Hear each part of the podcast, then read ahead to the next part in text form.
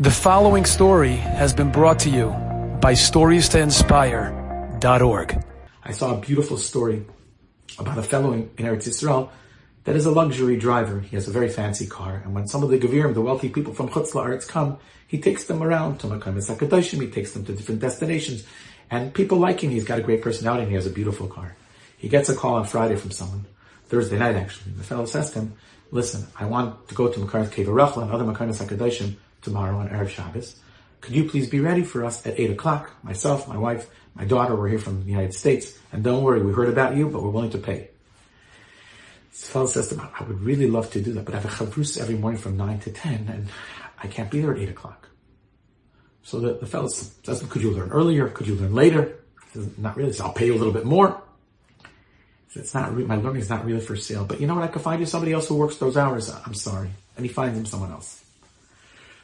The Shabbos, again, the driver's phone rings. There's a wealthy person at the same wealthy person on the other end, and he says to him, tomorrow, I want to go up north, and I was hoping you could take us at 8 o'clock in the morning.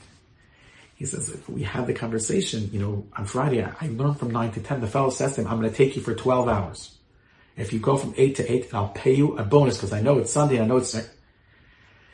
Now the Yitzhar is already starting getting into the driver. 12 hours, it's a lot of money with a bonus. He says, you know what, I'll get back to you. So he calls his Rav up and he says, what should I do? I mean, I already gave up my parnas on Friday. This is an incredible uh, opportunity. And Rav says, could you learn when you come back? He says, when to come back, I'm going to be tired. I could learn. I could try to make it up, but it's not going to be the same. The Rav says, listen, I can't tell you not to take him. There are areas in halacha, there are sources, resources that, you know, sometimes a person's parnasa takes, takes precedence. And I don't know. Hashem should give you the ability to make the right decision. This driver thinks to himself back and forth and back and forth and Eventually he says, I, I can't give up my Seder. I learn every morning from 9 to 10. It's not for sale. And he calls back the wealthy person and he says to him, I'm so, so sorry. I would love to take you. I could find you a different driver. But like I said on Friday, my learning is not for sale. 9 to 10 is Pedish Kodashim. That's holy. A few minutes later, the wealthy person calls back and says to him, you know what?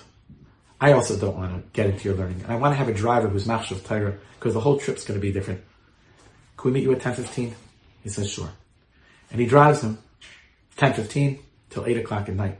And when it comes time for the Gavir to pay, the Gavir pays him for 12 hours. He says, what do you mean? I took it from 10.15 until 8. He says, I want to have a schus in your Chazak learning in the Torah that you had. I want to pay you for that hour. That's my koilo. That's my hour koilo. And the truth is that the Yitzhar in this situation had a very strong grasp on this fellow, and maybe he could even find halachically a reason to do it. But when we understand that the Toiv, that we understand that the learning Torah that we have comes, and that's what protects us so when we start our day off with learning from 9 to 10, then the rest of the day is a different day. And some of the Yitzri Hara and some of the evil inclinations and the things that will pull us in different directions are not there when we start our day off the way we're supposed to. With the Torah Tavlin, with the Torah as the antidote, and then the Yitzri Hara doesn't have much of a hold on us. Enjoyed this story? Come again. Bring a friend. Stories to inspire.org.